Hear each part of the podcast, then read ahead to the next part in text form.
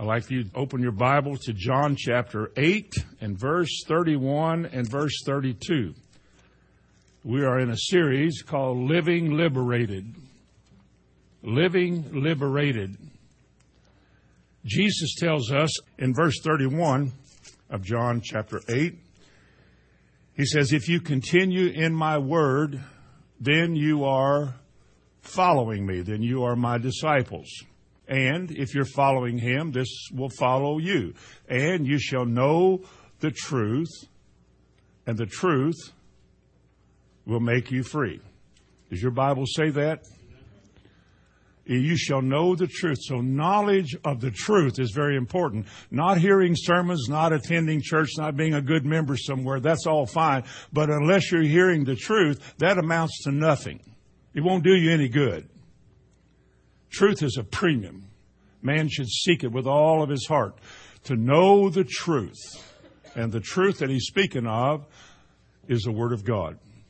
And you can only know the Word of God as the Holy Ghost imparts that knowledge to you. Because a man cannot, by searching, find out God. Only the Holy Ghost can show you what it means. Remember, Jesus said some people have ears to hear and can't hear? It is God who opens your ears so that you have that moment in your life, those moments in your life in which you say, Praise God. And that's what we want because those are the words that'll make us free. Now, in this series so far, I've said this. If you want to stay free, and you have been made free by Jesus, He liberated you at the cross, spoiled principalities and loosed us and so forth. Now we are brought out of darkness into light, free.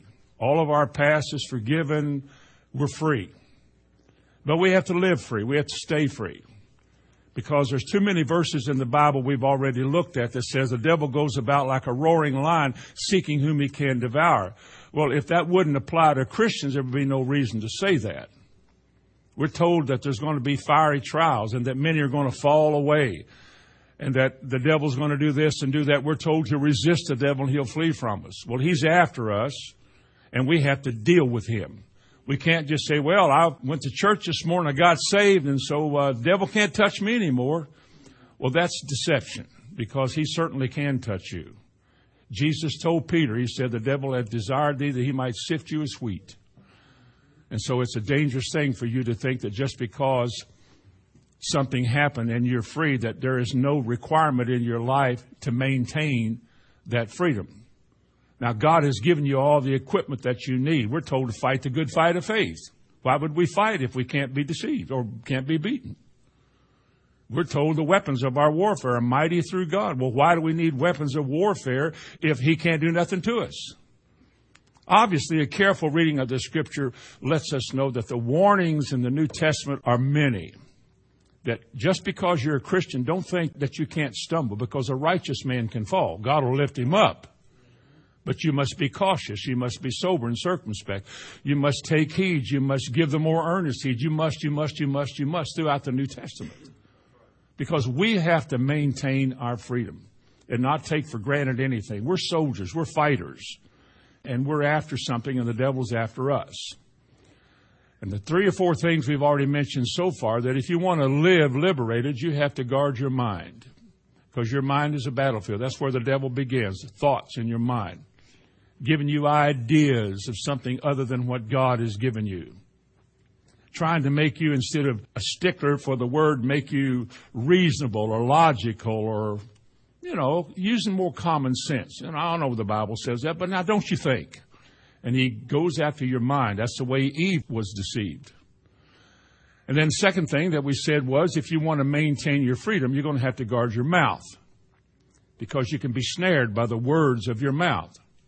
Now, if a Christian can't be snared, then why would it say that?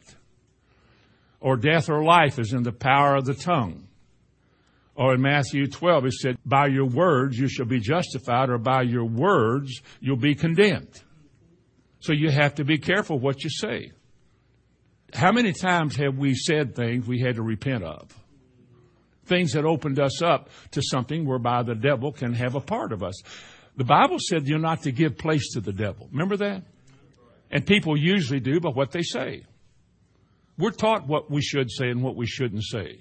Our conversation, our speech is very important because God delivers us on the basis of that.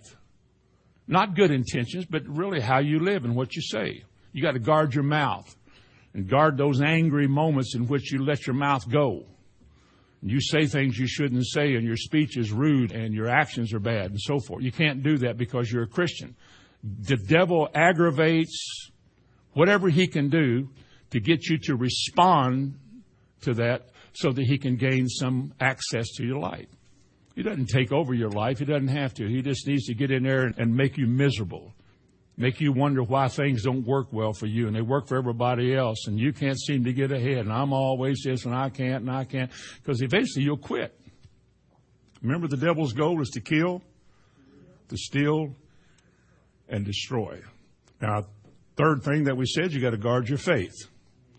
The only thing God has given you to fight the good fight with is faith. There is no other way in the Bible to resist the devil. All God has given you, but this is plenty, but He's given you His Word, and He said, now, what you've got there is the only thing on this earth that I watch over, guarantee to perform. You can expect of me what I have said to you that I will do because I'm a reliable and faithful God. What I said it, if I said it, I'll do it. If I spoke it, I'll make it good.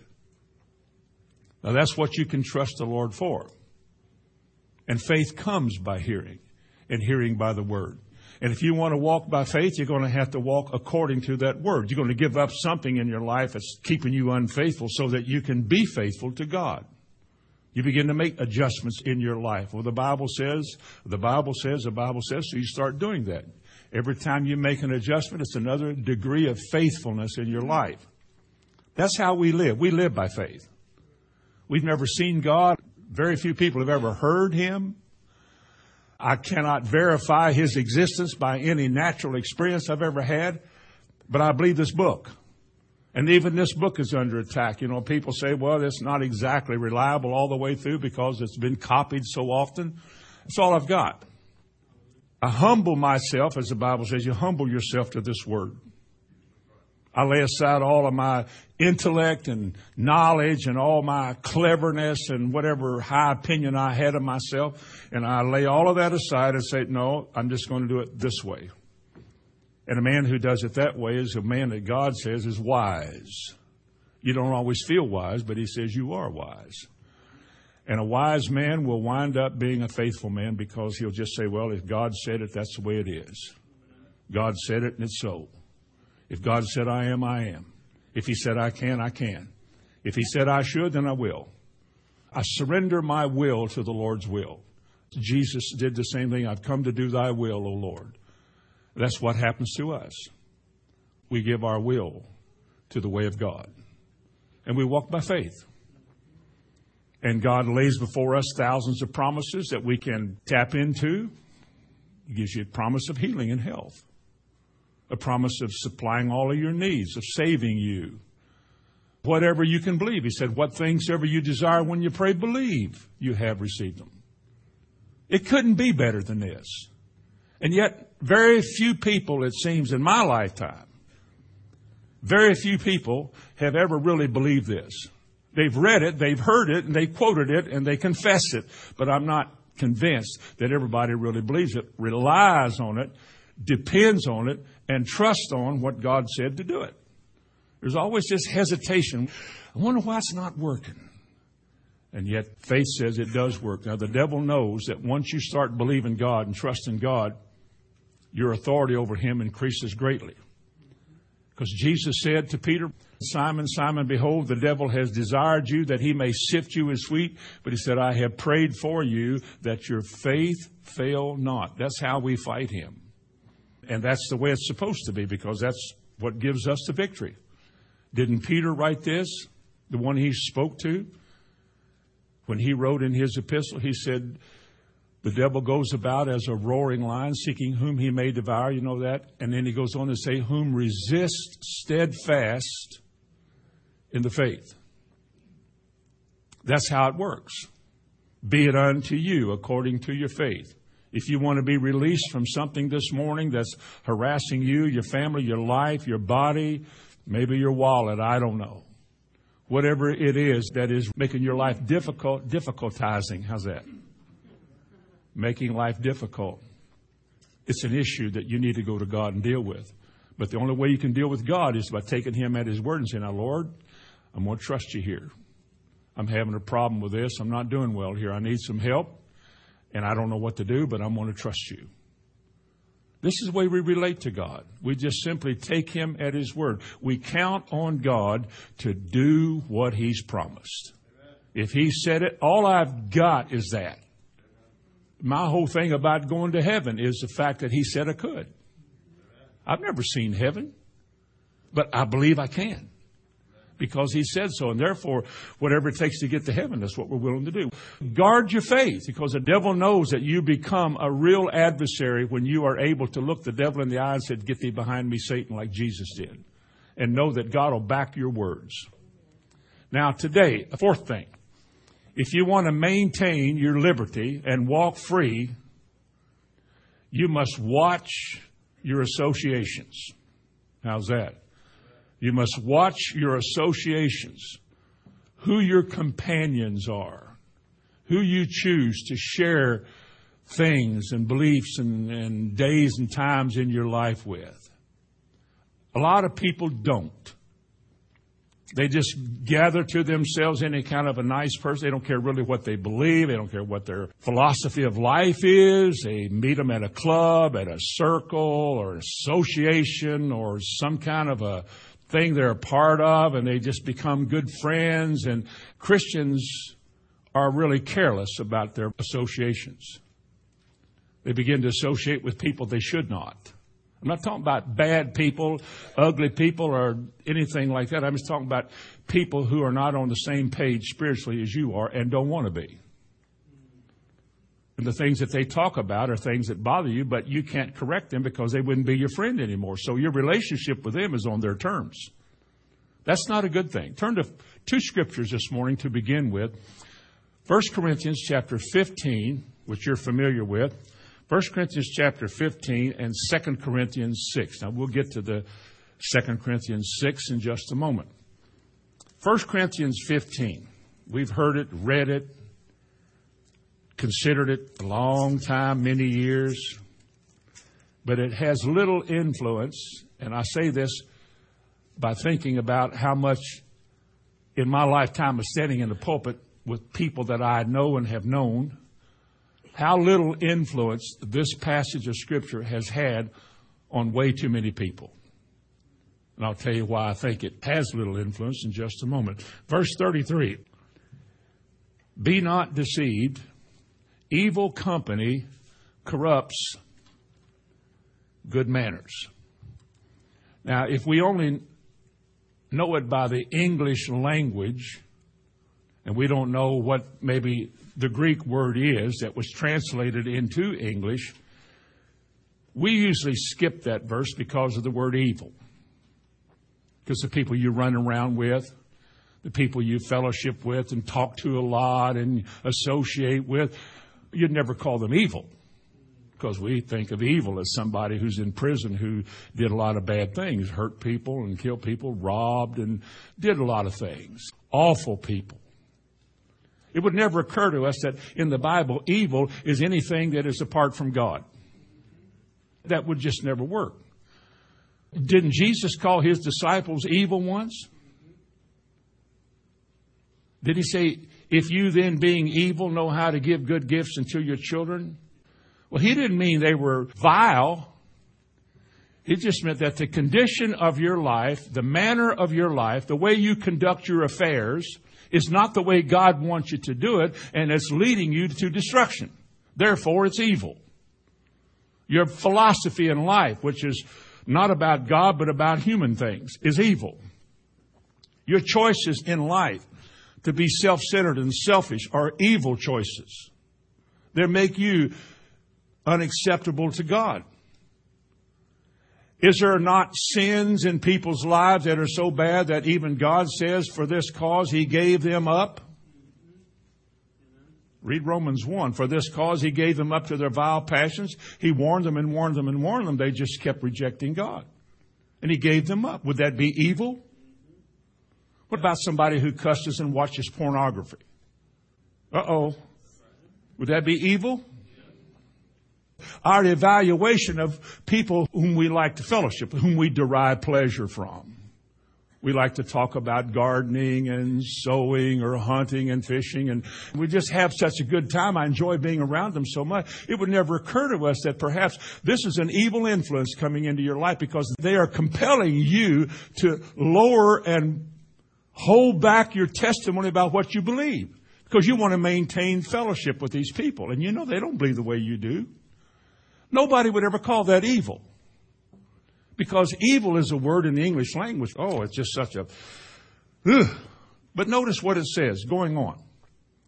Evil communications. Now, communications is a word which simply means a being together a companionship. It's not so much talking, though it would include that, because you couldn't be friends with anybody without talking to them. I wouldn't think. It's close contact with people. Communications is a word that would describe who you choose to be in your space. How's that? People that you desire to be close to, to share with, and to fellowship with. I've wondered many times in my life why people in an assembly or a church do not have as their choice friends people in the church. It's always people outside of the church or in other churches. That's who they spend all their time with. I do wonder about that. And I'll get to that in just a minute. You won't like it, but I'll get to it, okay?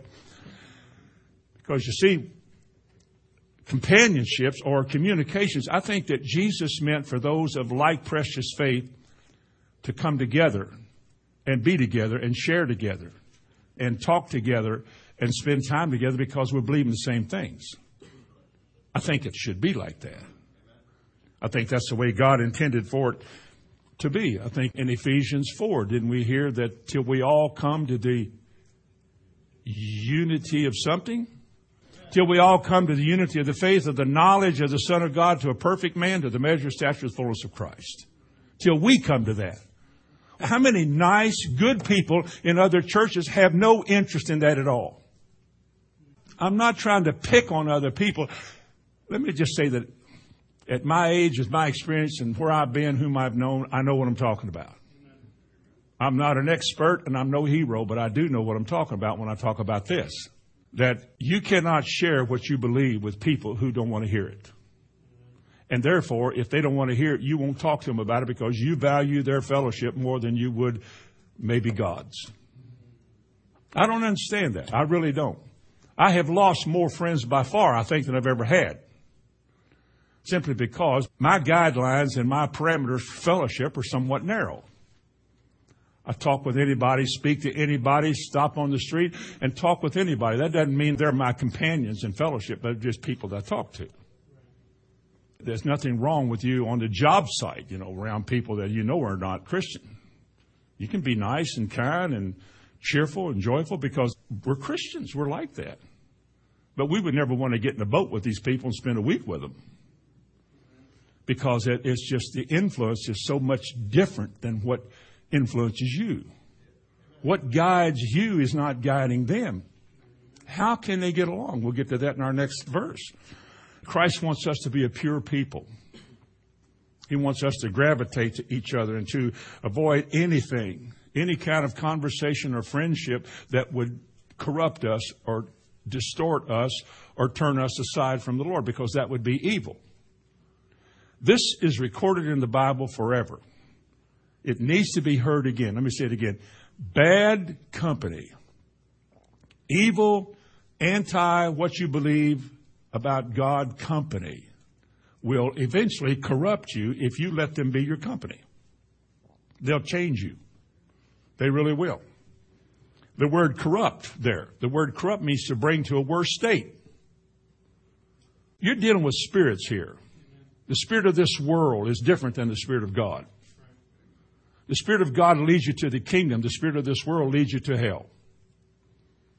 The spirit of this world makes the world the grand desire of all the ages to have and to get and to be And God says, you die on the cross, you give up rights to yourself, and you follow Jesus.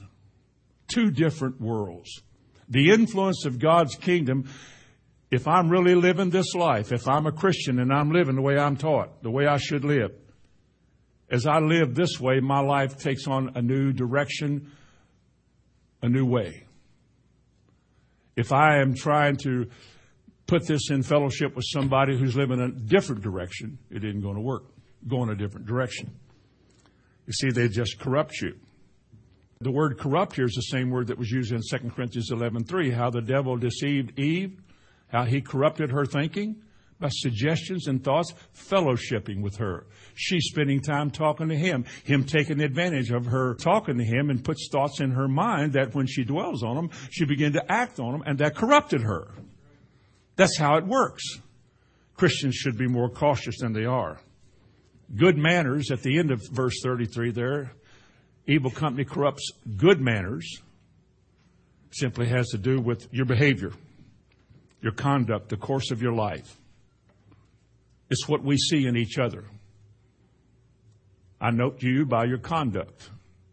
We can often tell what somebody believes or what their belief in life is all about by their conduct, where you go, who you run around with, what you watch, how you dress, how you drive. There's so many things about our lives indicates whether or not we've been influenced by God to honor Him with these things.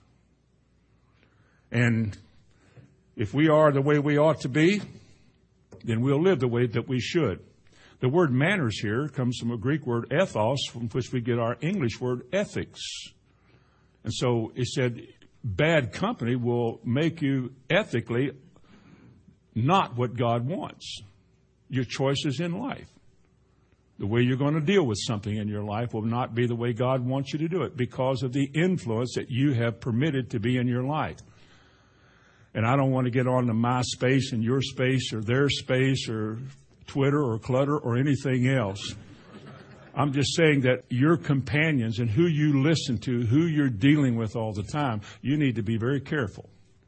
You need to know that God is warning us about things of that sort. There is a verse in Second Thessalonians. Let me read it for you. Second Thessalonians chapter 3 and verse 6. It says, Now we command you, brethren, we command you, brethren, in the name of our Lord Jesus Christ, that you withdraw yourselves from every brother or sister, from every brother who walketh disorderly, and not after the traditions which you have received of us. Now, how narrow is Paul? Why, today, if he was anybody of note, they would be printing all kinds of rude articles about him. This guy thinks he's the only way you ought to go. He thinks the way he's been taught is the only proper way for us to go. And he said, you know, withdraw yourself from every brother that walketh disorderly. Has there ever been a time in the history of our little church here that somebody has walked disorderly? Disorderly means what it says. Disorderly. It's a military word having to do with rank. When you're required to live a certain way, when you're a certain rank, you're not allowed to do some things and you shouldn't do some things. Well, apply that spiritually and you see that God has called us to live a certain way with our eyes upon the Lord, obeying Him. He gives the orders. Now that's the orderly way of life. He said, but there are people in the church who live disorderly. They don't want to do it that way. They want to have fun. They want to do it some other way. They don't want to have to dress like that, like other people, like the world out there. They want it that way. They want to watch what people watch, do what people do, go where people go. So they study people, they study their ways, so they can live like that. That's what they do. And Paul said, I didn't write this. The Lord said, because all scripture is given by the inspiration of God, God said, that you withdraw yourself from every brother that walketh disorderly. And who's disorderly? Well, you'll know them by their fruits, what they talk about, how they act. What if I told you this morning, standing here, that in my opinion, there are people here, a number of people who aren't saved? Now, why would I say that? Because I'm mean, ugly, and been gone too long. No, you can just tell. I can look at a lot of people I have for years, 30 years in this church.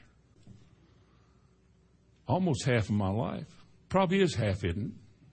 Well, you know, I've noticed a lot of people that don't pay attention, never seem to be moved by anything that is said.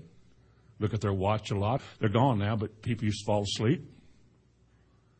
Do I think their life is in order? Do I think that they have a heart to hear from God and to align themselves? Do I think they came here today to hear what the Lord said? No, I don't believe that. They came, and I'm glad they're here. But a lot of people aren't here because they have a need for this. They just come maybe because their parents makes them come, or your wife, or your husband, or your friends, or whatever. And your life telegraphs what's in your heart by how you live. On the job site, can't control your temper, throw things, curse. Glance at pornography every now and then when the other guys have it. Things like that. Your life is not in order. That's why spiritually things don't connect for you. Things don't fit the way they're supposed to fit because things aren't in order. And they're out of order because of decisions that you have made. Now, who has influenced you to make those decisions? Who influences you to hang around and laugh at their jokes and tell some of your own? I don't know, but that's a choice you made. And it is reflected in the lack of spirituality in your life. Take our other verse, 2 Corinthians chapter 6. This is not a kind verse to a lot of people who don't want this to be true, but it is true. Verses 14 through 18, you know this verse. He said, verse 14, in light of what I've just said, be not unequally yoked together with unbelievers. Now, what is an unbeliever? That's somebody hanging out in the beer joint. No, the word unbeliever is the word believe pistos with an A in front of it, which is negative. Whereas a believer is one who is persuaded to do. You put an A in front of it and it means unpersuadable. Unwilling to do that. And the church, the Christianity is full. Trust me with it. It's full of people who will not allow themselves to be persuaded to live according to this book. They have a way they want to live that they can see in this book, but they won't live all of it. Don't want to. For whatever reason. But he says, be not unequally yoked together with unbelievers. Unequal means with people who don't share your sentiments, who don't share your faith, don't share your beliefs, don't want to see it your way. And notice he goes on to say, for what fellowship hath righteousness with unrighteousness? You're trying, they're not. And what communion has light with darkness? The things that God has shown you, they don't want to see it. And yet you like their fellowship. And what concord or union has Christ with the devil? What part is he that believeth with an infidel? An infidel, again, a Greek is simply a word which means an unbeliever. One who refuses to be persuaded will not do it. Maybe a nice person, nice man, nice lady, good people in society, kind and well thought of and all of that, but they are unwilling to do what God says. The statements the Bible makes to you is then what fellowship do you have with people like that? Well, they're nice. Well, the world's full of nice people that are not saved. You need to draw a tighter line in your life about who is and who isn't. And we'll get to that again in just a minute. You gotta have your boundaries defined. I'm not going out of here so I can be your friend. If you want to be my friend, you gotta come in here. Like Paul said, if they don't agree with this word, mark them. Who was Paul? He was an apostle, a servant of God. Wrote half the New Testament. Was he arrogant? No, he was faithful. What if I told you that if you hear what we've been teaching you and you go out and, and you violate this, then we shouldn't even have fellowship with you? What if I said that? Actually, I just did, but what if I said that? Well, you would probably be offended by that. Because here's human nature. Look, just because I'm not perfect doesn't mean you should try to cram this stuff down my throat. And we're saying, I'm not trying to cram anything down your throat. We're trying to do what Jesus gave us to do. Ministry's goal is to make disciples, to point you to Christ, not to a building, a system, or somebody, but to Jesus Christ. And if you don't want to do that, then we need to warn you. You can't be a Christian and live your own way. You can't be. The only right way to live is His way. This is the way, walk ye in it. And that's the way we're supposed to live. Those are the people we should fellowship with. Because I don't have to hold back my beliefs with people like that. I can talk about tongues with people like that. You're welcome. Amen. And so he goes on to say, and what agreement has the temple of God with idols? He says, for you are the temple of the living God, as God has said, I will dwell in them and I will walk in them. I will be their God and they shall be my people. Wherefore, in light of that, come out from among them. Who is them? Well, he just defined them from verse 14 on down. Come out from among them and be separate, saith the Lord, and touch not the unclean thing, and I will receive you. Now let me ask you a question. All you thinking people, if God said, Come out from among them and be separate and touch not the unclean thing, and I will receive you, well, what if we don't? What if we d- just sort of set it aside? And so you don't pay attention to who is, well, in darkness or in light, who's in agreement, who's out of agreement, who is righteous. What if you don't pay attention to that and you just run with them anyway? What does it say? Didn't he say come out and be separate? He said, listen, on the basis of this, I will fellowship with you. Are you here? On the basis of your choices, God isn't going to make you do it. He says, do this. And if you will do this, I will receive you. We have fellowship with each other. Did he not say to a bunch of people in Matthew 7, I never knew you? They were hot shots. I've known a lot of hot shot preachers. I've known a bunch of them. Most of them are gone now. But oh, they were big at this and big at that and big at this and that. And you go out and fellowship with these people and you think, are you sincere? And you begin to see things in their life that underlies all this other stuff. When God says, I never knew you, He meant that. He doesn't have fellowship with everybody because they attend church. Just because you raise your hand or you come to church, that doesn't mean that you and God are close and that you can depend on Him to do all this stuff for you. He gives you a way to live. He says you've got to separate yourself from everything that God is going to judge. And you've got to align yourself with everything that God holds righteous. If anybody's going to be in your space, they're going to hear about what you believe eventually. They're going to know it. And God says, if you'll do that, I will receive you. I will receive you. I guess it would mean if you don't do this, I won't receive you. Amen?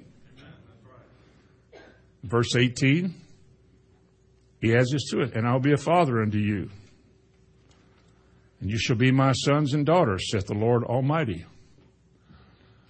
I remember a fellow once telling me that every church needs a father that a church without a father is producing orphans. This is new stuff. And that by father they mean apostle. But I'd like to say this to you that if you're willing to live the way God wants you to live, He will be your father. I think you've got evidence of it right there in verse 18. And I will be a father unto you. Now, if you want that, then you've got a way to do it right there in front of you. That's the way he wants you to do it. In verse 17, he says, Come out from among them. Didn't he say that? Now, I want you to go to the Old Testament. I want to turn to two places of Scripture where he talks about this. One is in 1 Kings, 1 Kings chapter 8 and verse 53. And the other one is in Exodus 33. First Kings chapter 8 and verse 53. For thou didst separate them, talking about this is Solomon's prayer. This is what Solomon is saying back to God in his prayer about what God did with his people and not everybody. He said, For thou didst separate them from among all the people of the earth. Does it say that? to be thine inheritance. As thou spakest by the hand of Moses thy servant when thou broughtest our fathers out of Egypt, O Lord God. Now, in order for God's people to be His inheritance, according to this verse, in order for God's people to truly be His inheritance, what did God do with them? He separated them from the rest of the world. Why? Because they can't be the way God wants them to be and mingle and associate with just the opposite of God. You can't do that. If you want purity and cleanness and holiness in your life, then you can't hang around the opposite and be like that. You can't do it. Now you think you can, but it's evident to a lot of people that it's corrupting you. Because the Bible said you can be corrupted. And in Exodus chapter 33, a very wonderful verse of scripture here about separation. Exodus chapter 33, verse 14. And he said, My presence shall go with thee, and I will give thee rest. Moses said, If thy presence go not with me, then carry us not up, that we don't want to go. If you're not going to go with us, we don't want to go. Because here's a man that knew God and knew the benefit of God's presence. How that puts you over. That makes the big difference. So here's what he said in verse 16. For wherein shall it be known here that I and thy people have found grace in thy sight. How will it be known in this world today that we have found favor with God as his inheritance or as his chosen people? How shall it be known? Is it not that you go with us and so shall we be separated? How shall it be known? Read that again. How shall it be known that you, God, you are with us, going with us, backing us, promoting us, encouraging us, holding us up, and so forth? How will it be known that we are doing this? Except we be separated. Except we be separated. I and thy people from all the people that are upon the face of the earth. This is way back in the beginning of the Bible. God said, My people are not like the world. Anybody that's like the world comes under judgment. You're in the world, but I've called you out of the world. And I've given you instructions on how to live. I will teach you and instruct thee in the way of righteousness. This is the way I want you to live. Walk in this way. Now, as he said earlier, when you do, I will receive you. I'll be your father it will be noted by others around you that God is with us, that these people have been with God. They call you lucky and all of that because things go well for you. If they're going well for you, the world knows that they are. They know that everything you put your hand in prospers, everything you touch, God blesses it. They don't know it's God doing it. You just seem to have this blessing or this gift. And the reason you do have is because God is blessing you and honoring you. You made a big choice. You made a good choice to terminate your old life and to take up a new life and to live this way. You're getting hammered for it. You're being persecuted, whispered and talked about. But God is blessing you along the way, so talk. I esteem the riches of God greater than the riches of man. And so you just live this way. You walk this way. And people take note of that. And you're supposed to be able to give an answer to every man that asketh you a reason of the hope that is within you, aren't you? Somebody's got to see it. A lamp that is shining, a light that is burning brightly gives light to whoever's around it. You cannot help but note what is it about you that's what it is. Then you tell them it's Jesus. He brought me up out of the miry clay. Remember that one in the Psalms? set my feet upon a rock, establish my goings, put a new song in my mouth, even praise unto our God. And then he says, many shall see it and shall fear and shall trust in the Lord because they see it out of you. This is why God's grace and favor rest upon people. This is why we are so joyful when we're joyful. It's why it's so easy to worship because I know him. I know he has blessed me. He is with me. He keeps me. And I look back for 43 years in my life. I look at 43 years of Christianity in my life and I praise God. I've been well for 43 years. We raised seven children, We never had a doctor's bill. Shouldn't I be thankful for that? I'm not clever enough to do that. There's many times I didn't know if I could do that or not because some of the nights were long and oh, I don't know if this is, oh God. I've been tested and tried. You've seen things, broken bones and gashes and cuts and corruption and bleeding and, and yet every time you take that to the Lord, He's there. I haven't been disappointed in my life. I've met so many Christians that are so disappointed that it just didn't work for them. It does work. The reason a lot of things aren't working for people is they're making bad decisions. They're ignoring a lot of things that God said. He's not going to bless you anyway. You live this way. This is the way He wants us to live. And again, He said, How will it be known that we have found grace in your sight and be separated from the world? Because you're with us. God doesn't walk with everybody that says, Lord, Lord. Didn't he say that not everybody that says, Lord, Lord, shall enter the kingdom? Words don't get you there. You'll use words when you get there, but words don't get you there in and of themselves. It's a heart that wants to live God's way. You got to have that to make those right decisions.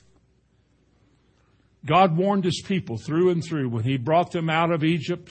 They went into the promised land. Do you all remember the instructions that he gave his people when he went into the Canaan's fair and happy land, what he told his people to do with all the people in that land. Remember what he said?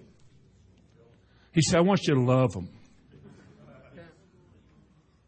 Well, that's this modern day version today. Go into that land and just love them and show them how good God is. Just love them. Oh, you old Canaanite, you poor soul, come here. What did God say to do to them? What did he say would happen if they didn't? He said, destroy all of them. All of them. And the reason was, he said, because the influence, the people in this land, their culture, their generations of living the way they live and what's in their minds and hearts and infused into their children, if you don't get rid of all of them, they will corrupt you. And God said, in the end, He said, you are worse than they were before the Assyrians and the Babylonians came. Turn to Numbers. You're back here real close to Numbers. Numbers 33. Leviticus Numbers 33. Listen to this instruction. Oh, this wouldn't work today. This wouldn't fly today. Verse 51, speaking to the children of Israel and saying to them, when you are passed over Jordan into the land of Canaan, then you shall drive out all the inhabitants of the land from before you and love all of them. You're there, aren't you? You're reading it. And you shall destroy all of them. Destroy all their pictures, destroy all their molten images, their four leaf clovers, their little Buddhas and everything, and quite pluck down all their high places. Verse 53, and you shall dispossess the inhabitants of the land and dwell therein, for I have given it to you to possess. Verse 55, our verse.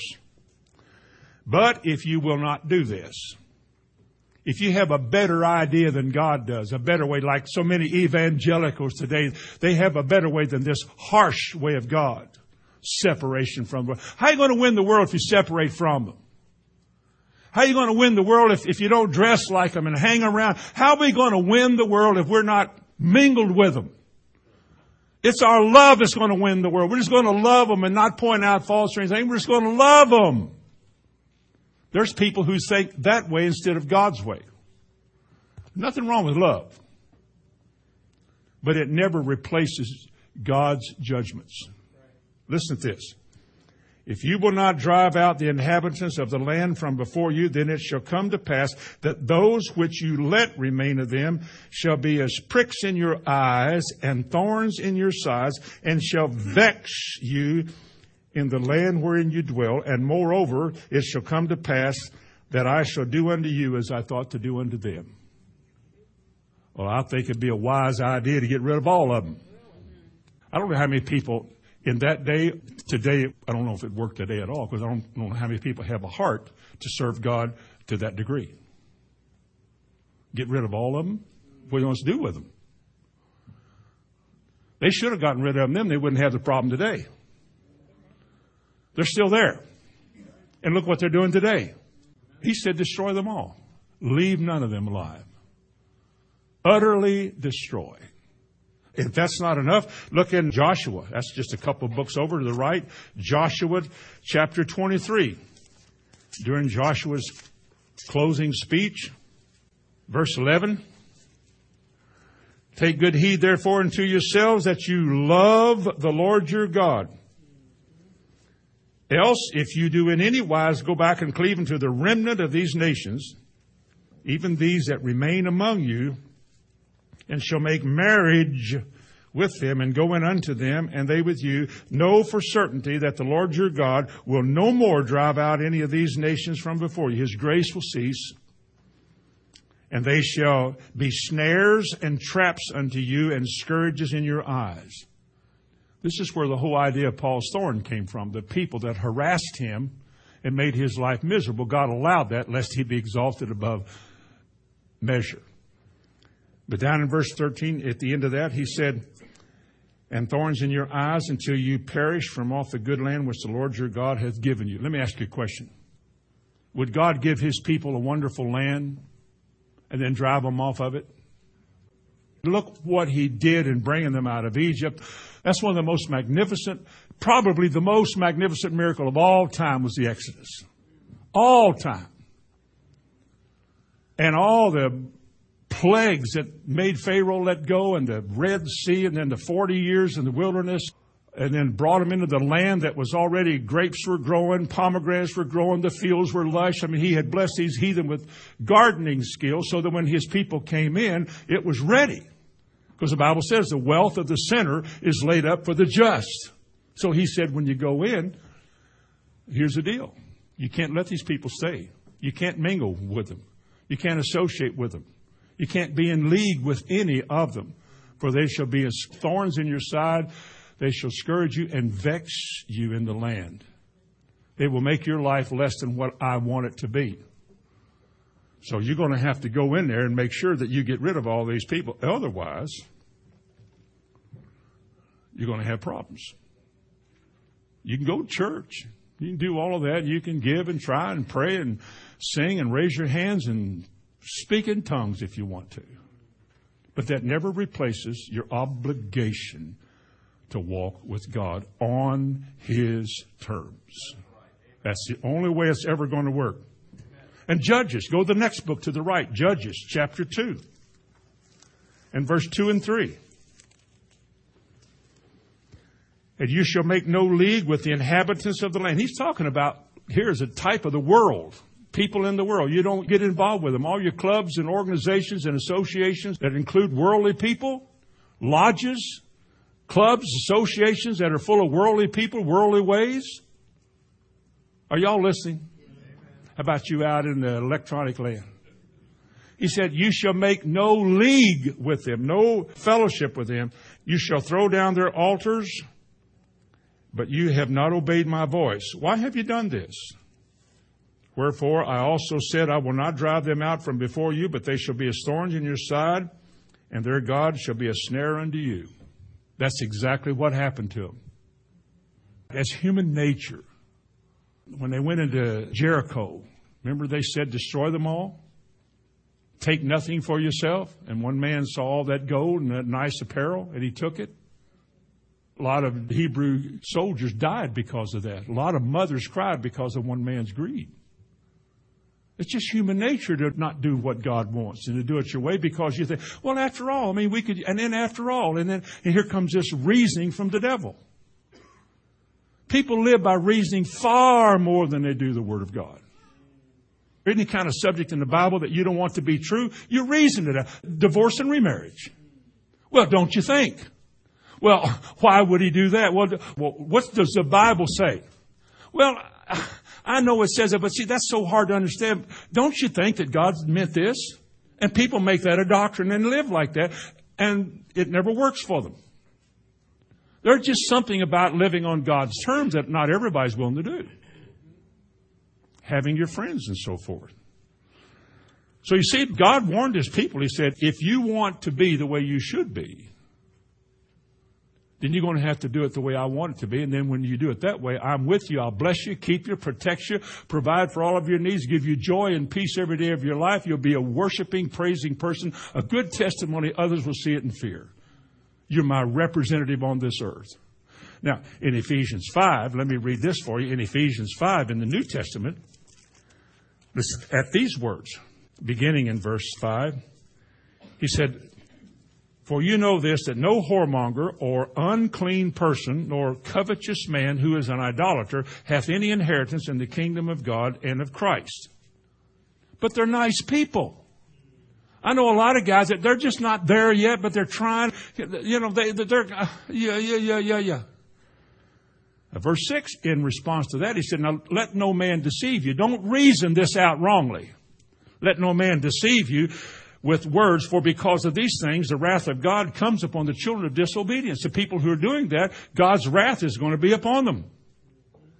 Verse 7, be not ye partakers with them. Don't hang around people that do that, that talk that way or have that as a lifestyle. For you yourselves were sometimes in darkness, but now you're light. Walk as children of light. Verse 11 says, And have no fellowship with the unfruitful works of darkness, but rather reprove them. How many friends would you have if you reproved their darkness? Well, you'd lose friends.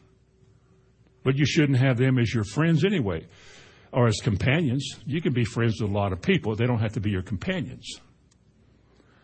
See, there's two notable effects that I want to share with you in closing this morning.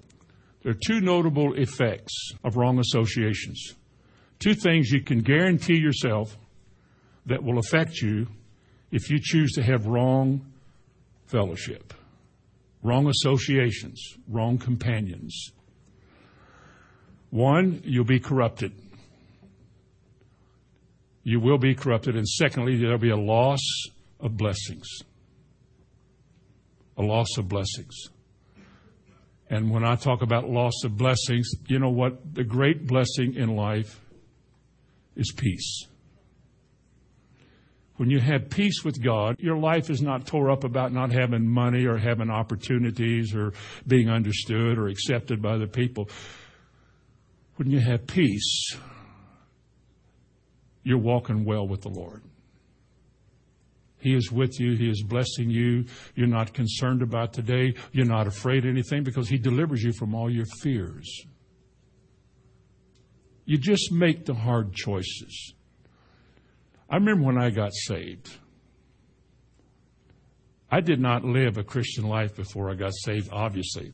My buddies, my friends back in Indiana, there where I grew up, were heathens, infidels, and unbelievers. And by that I mean simply just did not believe in God. I'm sure they'd all been to church. I'm sure they'd all heard something about it, but nobody was interested in it, so nobody did it. And our life was all about foolishness and goofiness and drinking and cursing and acting foolish and just doing things we should not do, talking bad and but it was funny. It's like what the whole TV world's about today. Vulgar is funny today the more vulgar and nasty it is, the funnier it is, and the more this end time unclean spirit likes that stuff. You gravitate to it because, and yet it's unclean. Something God told you to come away from is that stuff. You don't look twice and all of that. But I remember after I got saved, June 30th, 1960. I knew, I knew that day, uh, somewhere in the next day or two after I got saved, I knew that I would have to confront my friends again because we ran around together all the time.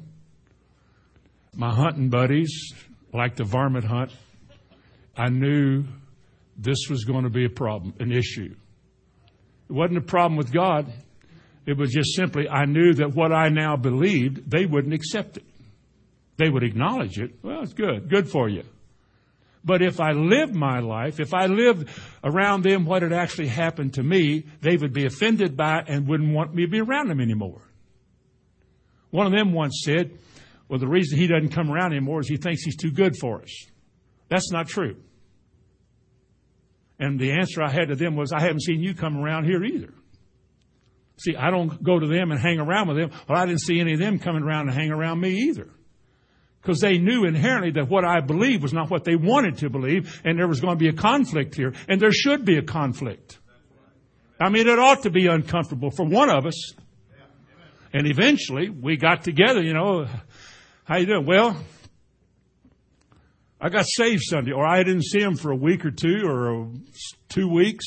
Where you been? Well, I, you know, and then I finally told him, I said, well, I, I got saved. From what? Saved. So what we usually had to say was, well, I got religion. I got religion. Because everybody knows that, well, you're churchy now. And it wasn't long until, you know, they'd ask a few questions. Well, what, uh, what do you believe now? You and I would say, well, the Lord this, and you say the Lord, or you say God, and, or Jesus in a conversation. Oh, the word Jesus will stop any conversation in any coffee shop in America. Just say Jesus and it's over, it's done. Everybody turn around like E.F. Hutton spoke. Did he say Jesus? Yeah. Oh no. Where, is he a freak? A freak of nature? There's just something that is so offensive about what you're given to believe that when you live that life, the world should avoid you.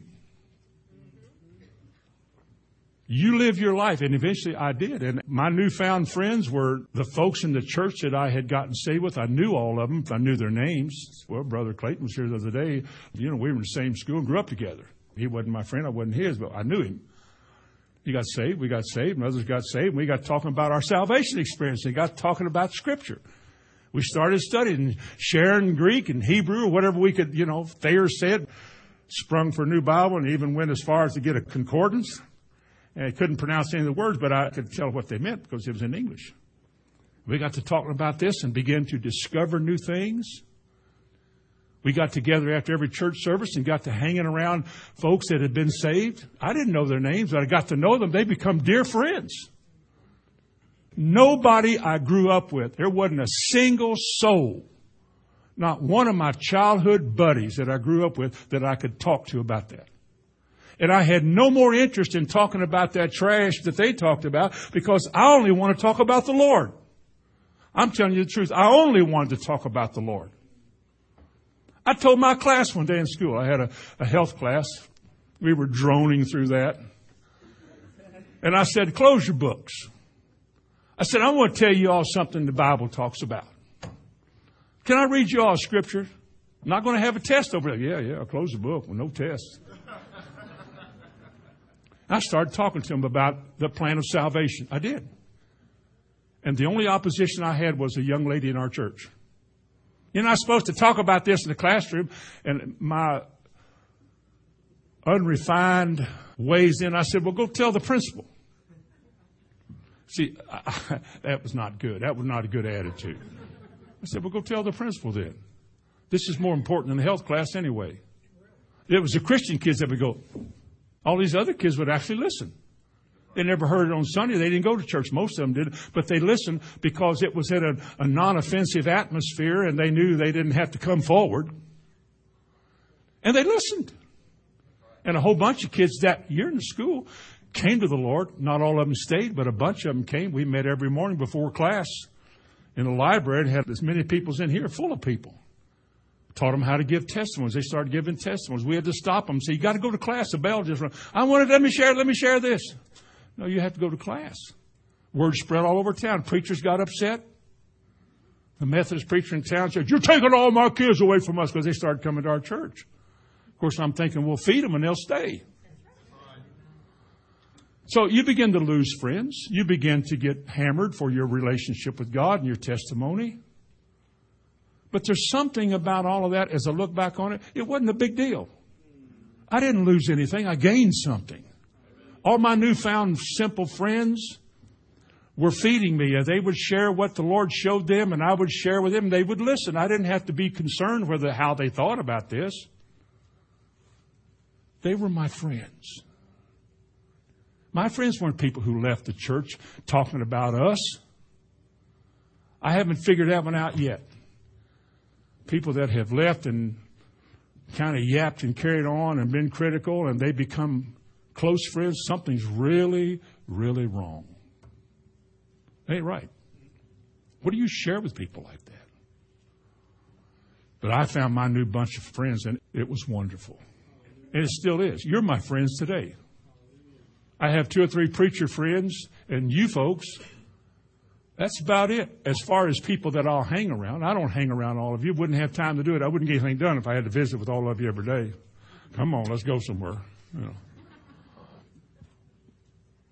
I'm just saying that God puts good people with you, encouraging people, people who really want to do right, who want to serve the Lord, who want to talk spiritual who want to do things right. These are who our companions are. If we don't have that, then what do we give that up for?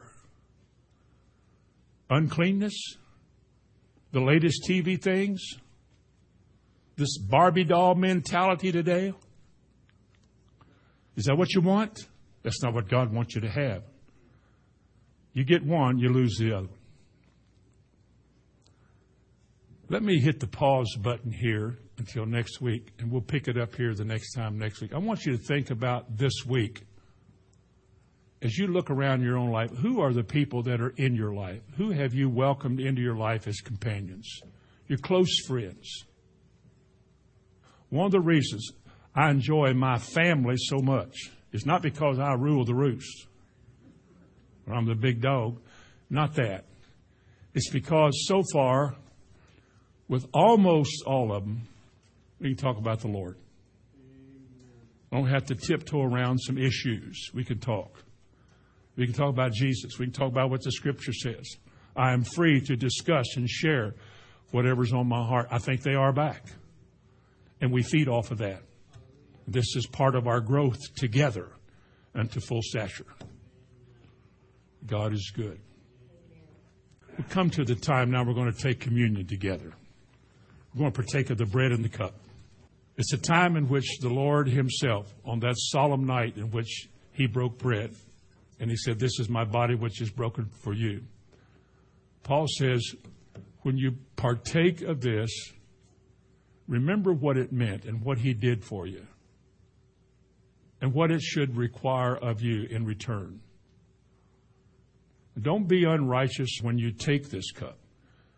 But have a grateful and a thankful heart when you hold that piece of bread. It's just a piece of bread. That little cup you hold is just juice. As Jesus called it, it's the fruit of the vine. If you leave it alone, it'll turn into wine, but it's early stages. It's just grape juice. And what this means to you, the symbolism behind it. As often as you do this, do it in remembrance of me. And the Lord says, by this you show that He is coming again. Amen.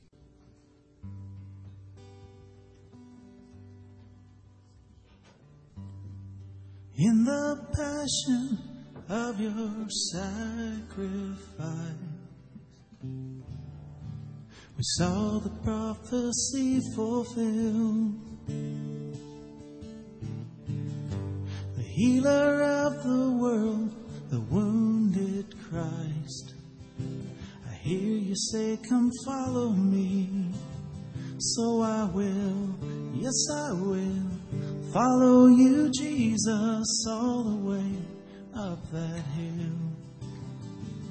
Follow you, Jesus, all the way up that hill to the cross where the river runs, crimson even still. Yes, I will follow you, Lord.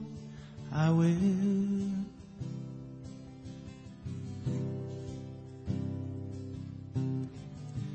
Down that sacred path you bled for us, scorned and broken up that hill. How terrible the cross, how glorious. I hear you say, Come follow me. So I will, yes, I will follow you, Jesus, all the way up that hill. Follow you, Jesus, all the way up that hill to the cross where the river runs, crimson even still. Yes, I will follow you, Lord. I will. Yes, I will.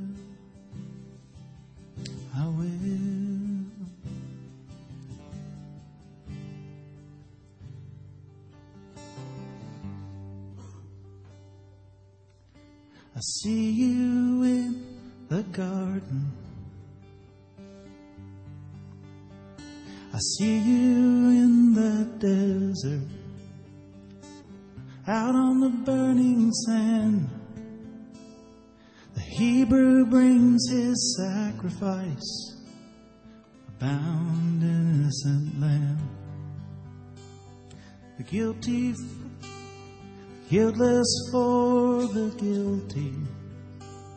Sin takes its ugly toll with sorrow, yet with thanks I see the blood begin to flow. Oh, the blood. The fountain of your grace from above. My sins erased, I'm amazed that you could show such love, Jesus.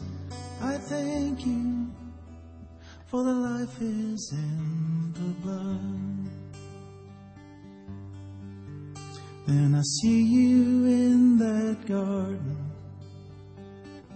beneath the olive trees. Redemption in the balance as you battle on your knees. Thy will be done, Father. Those precious words resound with sorrow, yet with thanks I see your blood spill to the ground. The blood, the fountain of your grace from above. My sins erased, I'm amazed that you could show such love, Jesus. I thank you for the life is in the blood. Then I see you on that hillside, nailed to the tree. Your bruised and battered body, the punishment due me. The guiltless for the guilty, that sin might not abound. With sorrow, yet with thanks I see your blood spill to the ground. Oh, the blood, the fountain of your grace from above. My sins erased, I'm amazed that you could show such love, Jesus. I thank you for the life is in the blood. Oh, Jesus, I thank you for the life is in your blood.